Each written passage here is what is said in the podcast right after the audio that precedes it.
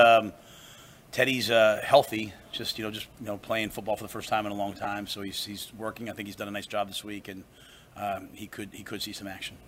What have you seen from the receivers this week, especially the young ones trying to crack into the rotation with uh, Isaiah being up for receiver? Yeah, I think Malachi's done a really nice job. Um, Malachi's uh, really um, uh, took a step this week, which I think we needed, and I'm excited, excited for him. Josh Fleeks, I thought, had a good week. You know, as an older guy who's played a lot of football for me in the past, um, he's definitely a playmaker. So we hopefully utilize him, and then I think Jalen's coming along. So um, you know, we have uh, we have a group of guys that can all really run. So just uh, just got to get them in the game. I think those guys see see the opportunity, those young receivers, or even a guy like Fleeks who's, who's experienced, like this, the fact that Isaiah's out, um, you know, do something mentally for them.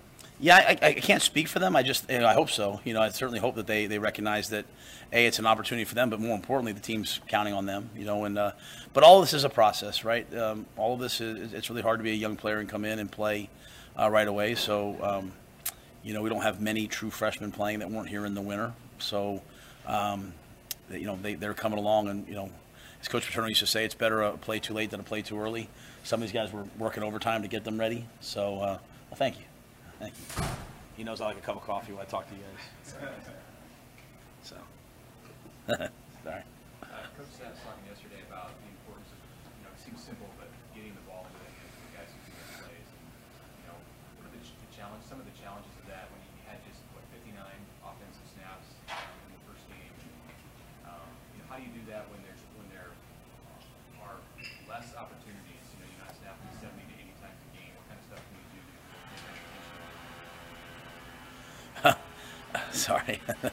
we're still living in. It's like uh, we're living in amongst construction. You know, I think I think a number one, we have to have more plays than that. You know, so you know only, only three drives in the first half. Some of it being the new clock rules, um, but you know, a lot of it just being kind of the flow of the game early. And I think that's when you see college football. You know, even like even the game, the great game versus TCU and um, uh, Colorado. I mean, it was 14-14 and 14-17. Ended up 48-40. So a lot of scoring is going to happen in the second halves, right? As teams kind of get into a rhythm. So um, I think for us, it's converting third downs, not turning the ball over. When you have four turnovers, you're going to have less plays, obviously. And then on defense, challenge those guys to be good on third down. I mean, um, you look at you look at what Colorado did in the last game. I think they were five for five touchdowns in the red zone, and they won third down. So we have to be good on third down defense. We have to try to take the ball away. Uh, Shedeur did a great job protecting the football. What did you like about how your team responded when they, they worked this week? Yeah, I, I have no concerns about our guys ever responding. I think, um, you know, as I talked about, you know, the 2021, 2022, there's some times with some tough losses where they didn't respond great. I never worry about that with this group. Um, that is the challenge, you know. And then once you get to the game this week, we're going to have to respond. We're going to have to respond to their tempo, you know, the early surge of the game. We're going to have to respond to, you know, it's going to be an electric environment, all the things around the game. But, you know, once the game starts, it's really about what happens in between the white lines. And uh, we got a lot of guys who played a lot of football. You know, we've got guys who've played Ohio State and Michigan and Georgia and Alabama and, you know, um, Penn State. And so we played a lot of big football games here at Nebraska. So this is another one. You know, this is a, this is a great game. And um, I'm hoping that our guys respond both. They have all week, but they respond in the game to the, you know, the highs and lows that come.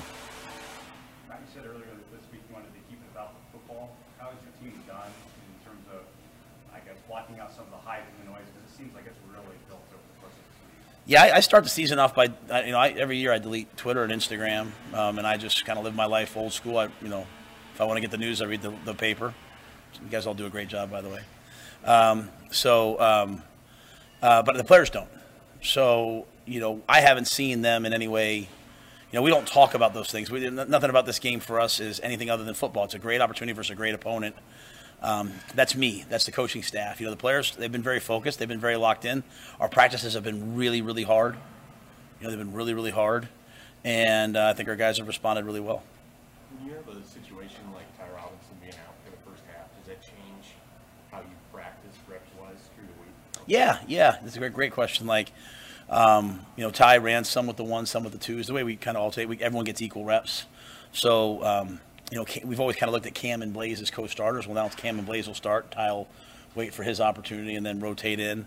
Um, so, um, like when we did two minute, you know, Ty was out there with the ones because we assumed two minutes going to happen at the end of the game. You know, obviously it could happen at the end of the half, but you know, Ty, Ty, uh, you know, Ty, Ty got a good week of practice in. do you think, you know, you kind of talked about how you're not worried about this team responding to adversity. Do you think the difficulty of the winter and the spring kind of prepared your team for, for those challenges throughout the season? Yeah, I, I think it's in their nature. In that, um, I think you saw that last year. They, you know, once you know, once kind of you know, Coach Frost was let go, and you saw them just battle back each week. I think it's in their nature. There's so many guys here that are true Cornhusker men that want you know want this program to be great, and they're just built on grittiness. Um, you know, we're not a super flashy organization. We're kind of a gritty, tough. We want to be a gritty, tough. That's our identity, gritty, tough. You know, organization. Um, but we've asked them to do a lot of really hard things. You know, I, I had I had one of our starters. You know, I kind of try to meet with some guys on Wednesday and visit with them, and I had one guy say to me like this: since, since the time we started in January till now, it's the hardest thing he's ever done in his life. And uh, he was saying that in a grateful manner, like, man, you know, if you do this for, you know, look at the freshmen, if they do this for three or four years, how good they'll be. And so um, I think we've built some resilience, uh, resiliency within the program. Um, but that all comes from the players. You know, we've given them hard things to do, and they've they've crushed it. How does the routine change the early kick? Yeah, you know, I think the big thing for us is like it's an 11:05 kick for us, right? Like the old days, I would have kept all the times the same. Um, you can't do that anymore because everyone's cell phone, you know, adjusts. But you know, when we were at Coach Coughlin and we went to the West Coast, everything stayed on East Coast time, so we never panicked about, oh my gosh, it's this. So um, we'll probably get to the stadium 15 minutes later. You know, instead of get we, we're one, most people get there two hours before. We get there two and a half, two, two fifteen. We'll probably get there two hours before. Um, it's a little bit of a trip from the hotel. Um, but nothing's really different, you know. Nothing's really different. Um, um, we're gonna go. We're gonna go see a movie tomorrow night as a team. We're gonna practice tomorrow morning. We're gonna meet. We're gonna go there. We're gonna fellowship. We're gonna get up. We're gonna do our little neuro charge and go to the game and play. So, um, fortunately for us, it's not a super long flight, and uh, fortunately for us, um, that time zone, even though it's 10 o'clock, it's really 11. It's 11:05 for us, which, you know, the hardest period in practice for us on Tuesday. We do a we do a two huddle drill that's I mean, it's as tough as anything you've ever done, and we did that right at 11:05. And I, you know, I'd love to say on purpose, but not really. And the guys kind of recognize that, like, hey, you know, it's 11:05. We practice in the mornings on Tuesdays and Thursdays. We should be ready for an early kick. How would the week kind of go for guys like Jamari and Nick? Yeah, Jamar, Jamari and Nick are up. They're ready to play. So Jamari and Nick are up. Great news for us. Um, Jamari and Nick are up. Teddy's up. So anything anything beyond that will all just be like a coaching decision. Uh, those guys are in shape. You know, I, I'll be honest with you. Our, our medical staff, our, um, you know, uh, Dr. Mathisen, you know, our um, training room staff. You know, we hired Chris Peduzzi this offseason, who was with the Eagles for a long time, along with Drew Hamlin, who's been here and um, return to play, and all those guys. Like we're pretty, they're pretty elite. So the guys come back, they're in really good shape. So Jamari's full go. Is there a big travel roster change between conference and non-conference? Yeah, we're allowed 74 non-conference. Excuse me, 74 in conference. I think we're taking like 77 or 78 in the conference game. You know, I'm not a big like, I don't like to take people just to take them, but um, you know, on special teams, there's some guys that are really emerging, which is great.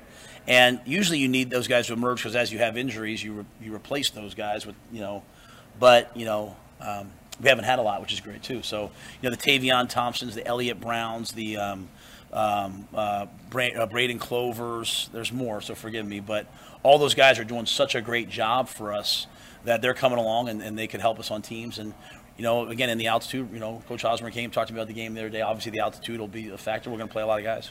Gabe, uh, last, you know, had eight yards to carry, but only, you know, seven rushes. With the nature of this game, do you anticipate maybe getting him the ball a little bit more?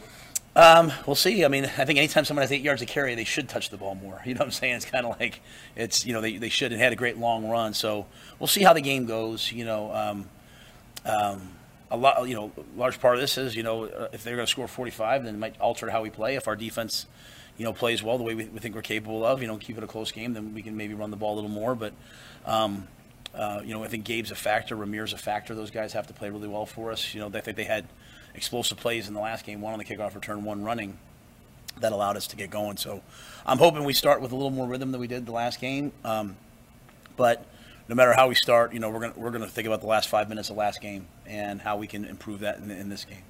Anything else, guys? Anyway, nothing. All right, y'all. Thanks, guys.